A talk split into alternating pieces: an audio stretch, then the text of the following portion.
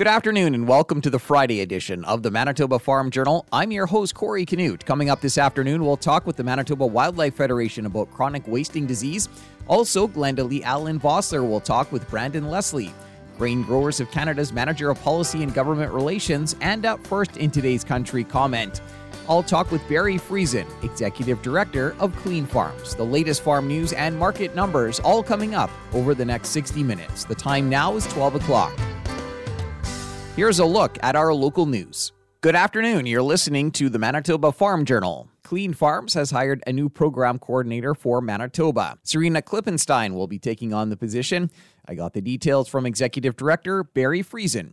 As you probably heard uh, or know, that our programs are expanding in Manitoba, and uh, we can no longer do it remotely. Uh, and it was just a natural to, to add somebody, and Serena uh, who who comes to us with a with a great background in agriculture, uh, is going to be managing the uh, the Manitoba operations, and as we continue sort of transition programs and and grow them.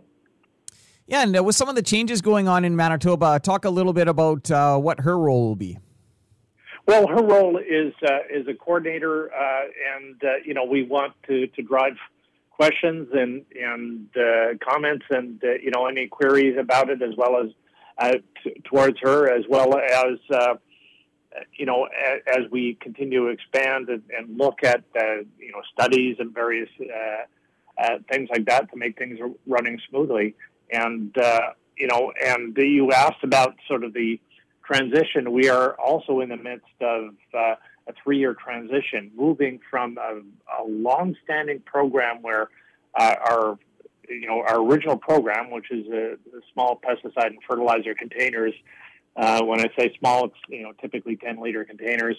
Um, uh, had been collected at uh, municipal sites uh, since 1989, and we're transitioning that to uh, retail collection sites so that instead of at the, the municipal sites, it will be at uh, retail sites.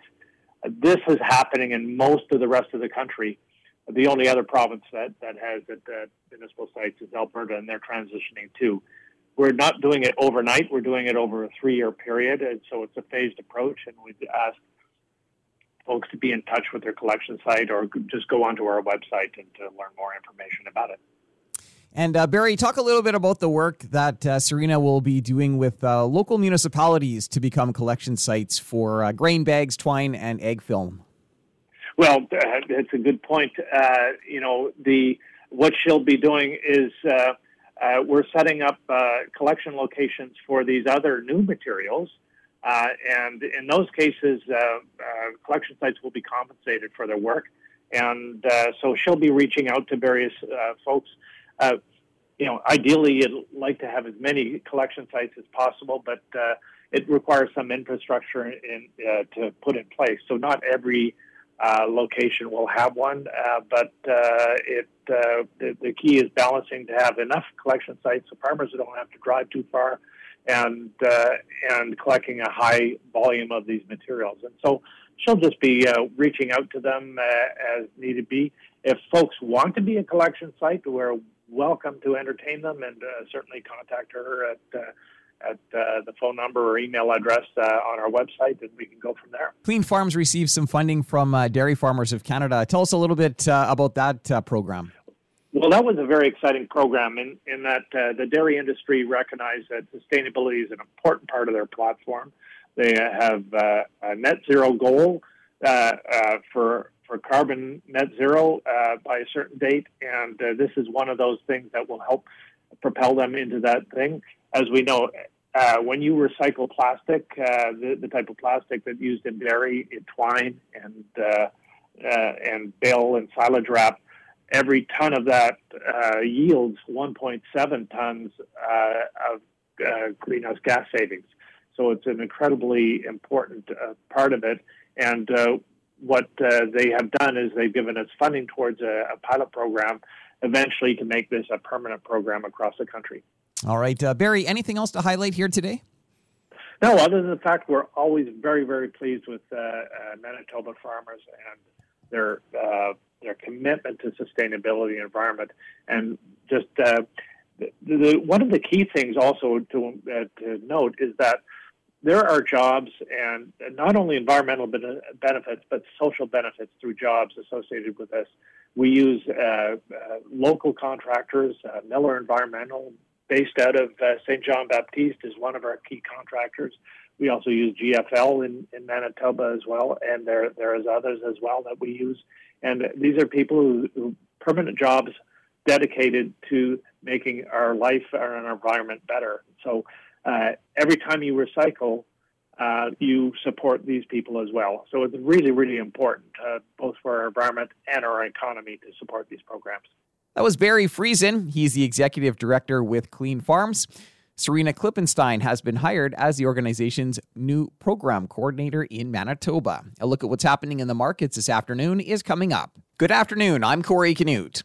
Manitoba Beef Producers is welcoming this week's announcement regarding an initial list of designated regions across the prairies where livestock tax deferral has been authorized for 2022 due to extreme weather conditions. General Manager Carson Callum talked about the benefit to producers. So effectively, if they had to sell a larger portion of their herd more than their usual annual marketings, they're obviously going to have some tax implications with that. So being able to defer some of that income into a year where uh, they may have purchased some of those animals back to offset that and not have uh, such a great tax implication um, is really the benefit of the program. Yeah, it really helps in those years where, like last year, where there was a great deal of sell off due to drought.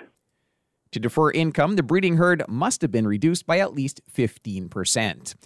As conditions for farmers have improved this year on the prairies, a Statistics Canada estimate shows that yields and production numbers are also improving.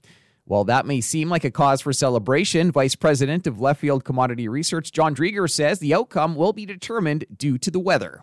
We're, we're sort of getting uh, getting on into harvest here in Western Canada. You know, some places well advanced, others are, are in the earliest stages, and really until that crop is in the bin, it's it's just sort of a, a best guess. So we'll, we should find out in a few weeks as farmers get further along in their fields here how yields are, are shaken out, and, and that's kind of really the ultimate measure. All commodities are up in production, with many near 50% improved year over year. And a major player in the Western Canadian lamb market is filing for creditor protection to try to restructure more than $50 million in debt. The North American Lamb Company, along with its six subsidiaries, filed for protection under the Companies' Creditors Arrangement Act on August 8th for its vertically integrated operations, which include a feedlot processing facility and sectors for marketing and breeding. NELC was formed back in 2018 with a merger between Alberta based Sun Gold Specialty Meats and Manitoba's Canada Sheep and Lamb Farms, with the capacity to annually process 80,000 animals.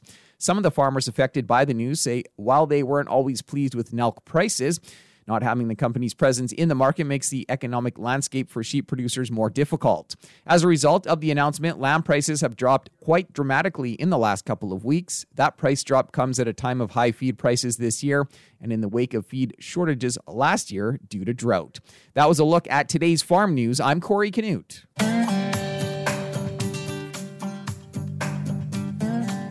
Good afternoon and welcome to the Prairie Ag Wire for Friday, September 2nd. I'm Corey Canute. Coming up today, Glenda Lee Allen Vossler chats with Brandon Leslie, Grain Growers of Canada's Manager of Policy and Government Relations. August 31st marked the last day for input during the federal government's consultations over their proposed fertilizer emissions reduction target. Grain Growers of Canada was one of a number of farm groups taking part in that consultation process. Glenda Allen Vossler had an opportunity this week to chat with Brandon Leslie, Grain Growers of Canada's Manager of Policy and Government Relations, about the recommendations they put forward. Brandon, to begin with, let's start by talking about the fact that the federal government has set a target of reducing fertilizer emissions by 30% from 2020 levels you know, clearly there's been some significant worry amongst farmers across Canada regarding the, the government's proposal to reduce fertilizer emissions by 30% and, you know, questioning how that's possible without reducing yields and profitability. So I think our main message to government has been that Canada will have to balance the goal of reducing greenhouse gas emissions from fertilizer uh, against farm profitability, our economic growth, and global food security. Daniel, there's been a lot of concern in the industry as to where the federal government's fertilizer emission reduction target will actually lead, what it will actually mean. Will it will it inevitably mean a limit to the amount of fertilizer producers will be able to, to use and access on their operations. Now, of course, the federal government just wrapped up their consultations on their fertilizer emissions reduction target, and the grain growers of Canada actually took took part in that consultation. Yeah, absolutely. I mean, the our three recommendations really start with targeting the reductions in intensity relative to productivity uh, rather than an absolute reduction in use. At a time we have growing food uh, insecurity around the world, uh, the world is looking to Canada to grow a lot more food, and, and trying to limit how much we can ultimately grow uh, is, is certainly problematic uh, going forward. And there's a number of problems with the, the data collection of, of how these emissions are registered. Um, they, they currently look at sales reporting rather than actual use. Uh, so we don't know how much how much the actual emissions are.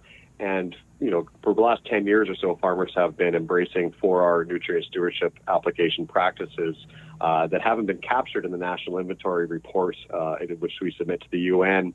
And we don't really have a lot of confidence of how they're going to uh, incorporate those going forward. So it's a real tough challenge of how we accurately measure these emissions and make sure that we're getting credit for the work that farmers have already undertaken. There is no one size fits all approach to this. No, I mean, you know, I, I think farmers expect the government to be reasonable and listen to what they say is feasible on the ground. And, and we certainly delivered that message to Ottawa on our submission. Um, as I mentioned, Canada farmers uh, can use 4R nutrient stewardship principles uh, to effectively reduce their carbon footprint and have been steadily increasing adoption of those practices. Uh, however, the adoption of those practices can substantially reduce emissions, but it will take a very high adoption rate uh, of advanced practices to reach the 30% reduction target uh, by 2030. And there's significant cost barriers to certain new products or equipment, you know, particularly at a time that farmers are holding more debt than ever before while facing increasing uh, interest rates. So, again, I think we need to be realistic about how fast we can achieve this goal, particularly as the world looks to us to produce more food. This is a very costly input, and they keep that in mind when they're they're booking it a year out. Oh, absolutely. I mean, this is this is arguably the biggest line item on any grain farm. Uh, so this idea that they're not using it anything uh, more than judiciously is a little bit crazy. This is this is uh, an investment, I think, to many farmers that's had a proven track record of uh, of return on investment in terms of crop yields, and they certainly do not want to waste it, both to protect against emission losses, but also their own financial losses. Now, the grain growers of Canada, as you referenced, have come up with three key recommendations that they put forward. Let's start by talking about the first one, which is targeting reductions in intensity relative to production rather than an absolute reduction. When you put an absolute reduction of 30% based on a baseline uh, that is arguably flawed in how the data is collected, you're put, potentially putting a ceiling on how much we can produce over the last number of years, you know, through all, pretty much all commodities, we have increased the amount of, uh, of our productivity, which is excellent. And I think farmers certainly rely on that to continue. We need to increase our yields going forward. And as I said, the, the world continues to look to us to produce more food. So I think it's important to recognize the work that farmers have done over the last, last number of years of embracing beneficial management practices uh, that are better for the environment and ultimately better for their bottom line while simultaneously uh, increasing the amount of food that they produce. So, focusing on the intensity of those emissions, if we can produce more food using less emissions, that's ultimately the goal. We call it sustainable intensification of production. And I think that that's ultimately the goal in which we should be working towards, both as a sector, as a government, and as a country, to make sure that we're able to feed that growing world population. The second resolution really flows into the third, but it focuses on addressing data gaps to ensure the baseline reflects usage patterns and accurately measures emissions. So, one of the biggest problems with the current systems uh, of emission measuring is that there's significant gaps in data or the data is incorrect. And it currently relies on sales reporting of fertilizer and not the actual use data, meaning that even if fertilizer is kept on farm from one year to the next, the emissions are measured as if it's been applied. And then further in the national inventory reports, the past adoption of 4R practices over the last decade have not been accounted for, and there seems to be no plan as to how they will be accounted for going forward, making it difficult to understand how further adoption is going to be accounted for in terms of this 30% reduction target. And of course, number three follows right in line with that as far as incorporating the best management practices, like 4R nutrient stewardship, into that national inventory report. Yeah, so there's certain gov- government programs that have recently uh, been enabled for farmers, which are, are, certainly a step in the right, right, direction. Uh, most notably, the On-Farm Climate uh, Action Fund, which tries to incentivize farmers uh, to utilize these practices because they can be quite expensive. Uh, however, looking back in the National Inventory reporting metrics, they don't account for those that were early adopters of those practices and they still don't seem to have a plan of how we're going to account for those practices going forward. So, even if under a government program we have further adoption of more advanced uh, 4R nutrient stewardship practices uh, or more basic adoption across a wider swath, it's unclear how those practices being adopted are actually going to be accounted for. So it's difficult for a farmer to understand how we're going to get credit for the work that has been done and will be done in the years ahead. I've been talking with Brandon Leslie, the manager of policy and government relations with the Grain Growers of Canada. For Golden West, I'm Glendalee Allen Vossler. That's it for the Prairie Ag Wire for today. If you have any questions or opinions to share, send them to us by email the farm desk at goldenwest.ca. On behalf of Glendalee Allen Vossler, I'm Corey Canute. Thanks for listening and have a great afternoon. The Prairie Ag Wire will return next week on the Golden West Farm Network. Time now for a look at the farm calendar. Reunion Days is taking place at the Pembina Threshermen's Museum today and tomorrow. Fall on the Farm takes place September 5th at the Mennonite Heritage Village in Steinbach. The Cultivate Sustainability Conference and Trade Show is planned for September 7th at the RBC Convention Center in Winnipeg. Register for the conference at foodbeveragesmb.ca. And the Manitoba Forage and Grassland Association is hosting the fifth annual Regenerative Agriculture Conference November 14th and 15th in Brandon. Continuing with the Manitoba Farm Journal here on this Friday afternoon. The Manitoba government is investing an additional $350,000 to help prevent the spread of chronic wasting disease through year round monitoring and enhanced sampling efforts during the upcoming big game hunting seasons. To learn more about chronic wasting disease, I spoke with Carly Deacon. She's the managing director of the Manitoba Wildlife Federation. Chronic wasting disease, unfortunately, is an incurable, highly contagious, and always fatal disease, um, and it's detrimental to family members of the deer family, which we call cervids, and that, that includes white-tailed deer, mule deer, elk, moose, and caribou. So, like, without getting too technical, um, what it is, it's like a self-propagating protein, which scientists call prions, and they replicate and affect their central nervous system. So, in the very early stages, chronic wasting disease in infected animals can appear very normal, but the prions are unfortunately still spreading. Um, but as the disease progresses, animals tend to be like less alert, they're fearful, um, they're generally unhealthy looking, uh, there's obvious weight loss, and then it progresses further, and infected animals become very thin, and they're uncoordinated, and their head droops, their ears droop, they're very unaware of their surroundings, and they have really excessive drooling. So there's um, very evident um, symptoms that are occurring, and uh, like I mentioned, it's very contagious. So infected animals can shed these prions and mostly it goes through like saliva and feces and urine um, after death. However, their their remains as they decompose, these prions can actually de- be deposited into the environment and actually stay there in the environment for a period of up to five years. So that's kind of scary. now, uh, when was this first detected here in uh, in Manitoba, and how many cases do we have? Uh, we have um, we have five confirmed cases. Uh, the first the first case was detected, I believe, back in November of last year. Um, all five of the cases were identified in buck mule deer, so male mule deer, um, and mostly in the west and southwestern regions of Manitoba. Now, um, talk a little bit about uh, funding from the province. Um, you know what that's going to be used for. Um, there's sampling ongoing right now. Just talk about some of the efforts that are that are going on. The province has had a chronic wasting disease program in place for like prevention and surveillance since 1997.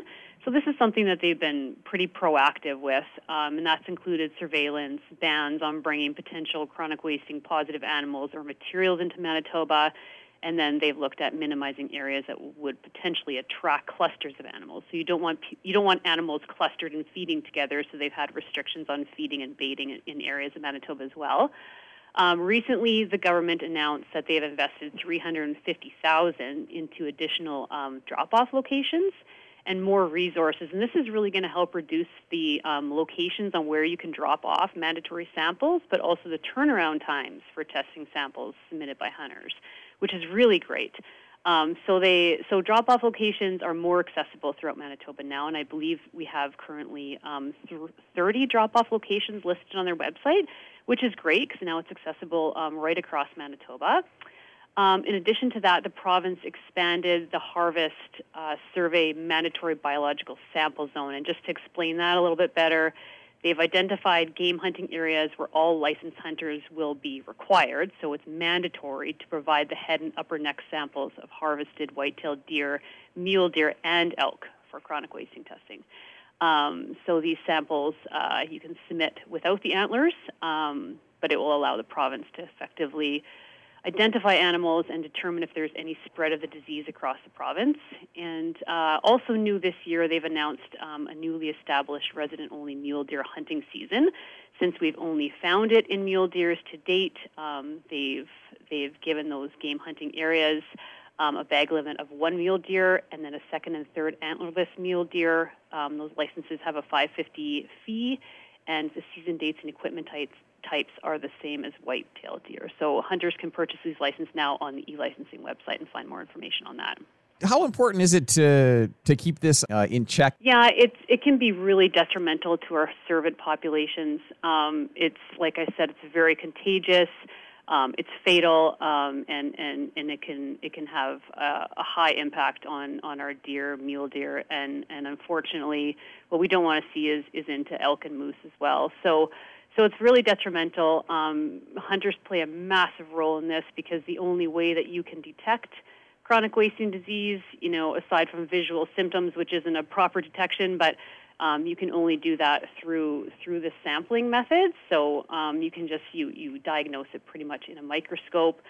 So so hunters play a massive role in in, in bringing in those those samples and allowing the province to expand their surveillance that way and see how quickly um, and widespread it's it's spreading in the province.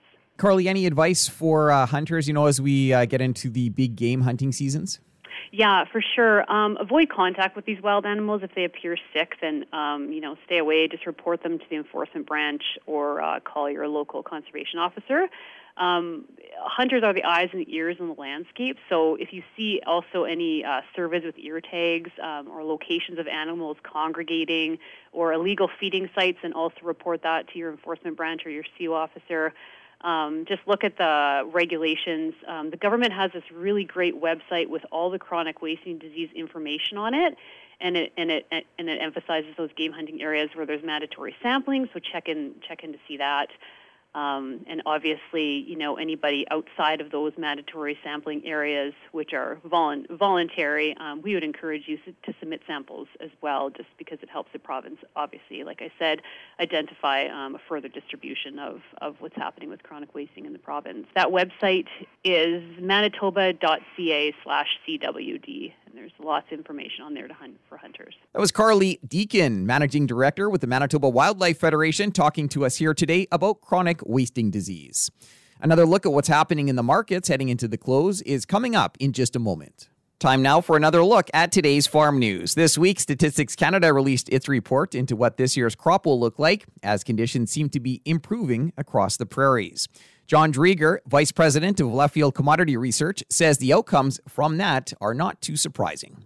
Think the numbers, by and large, not overly surprising. I think relative to, to trade estimates uh, coming in. So, so in that sense, it wasn't a, a, particularly surprising report. But, but certainly, you know what what came out and, and what uh, I think is largely expected is is that you know, certainly relative to last year, anyway. You know, we we have a have a crop in Western Canada that's uh, that's a lot more closer to, uh, to to average, at least the way it looks uh, the way it looks today.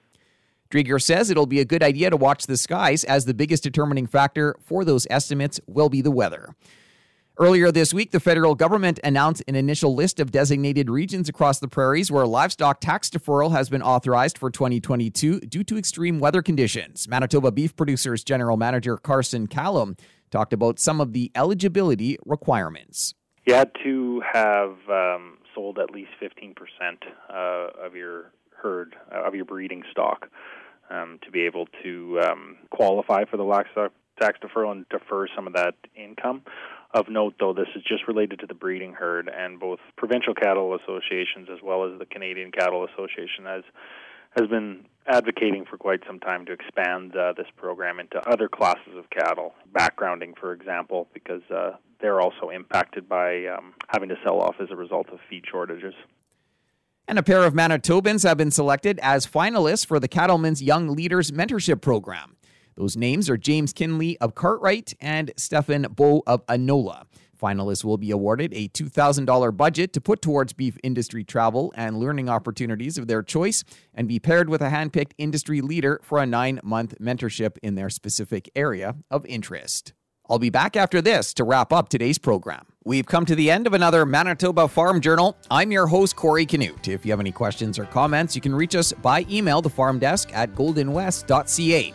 Today's closing numbers with more in depth commentary on what's happening in the markets is coming up at 10 to 2 on the Markets Farm program. Thanks for listening and have a great afternoon. Hope you can join us back here tomorrow starting at 12 noon.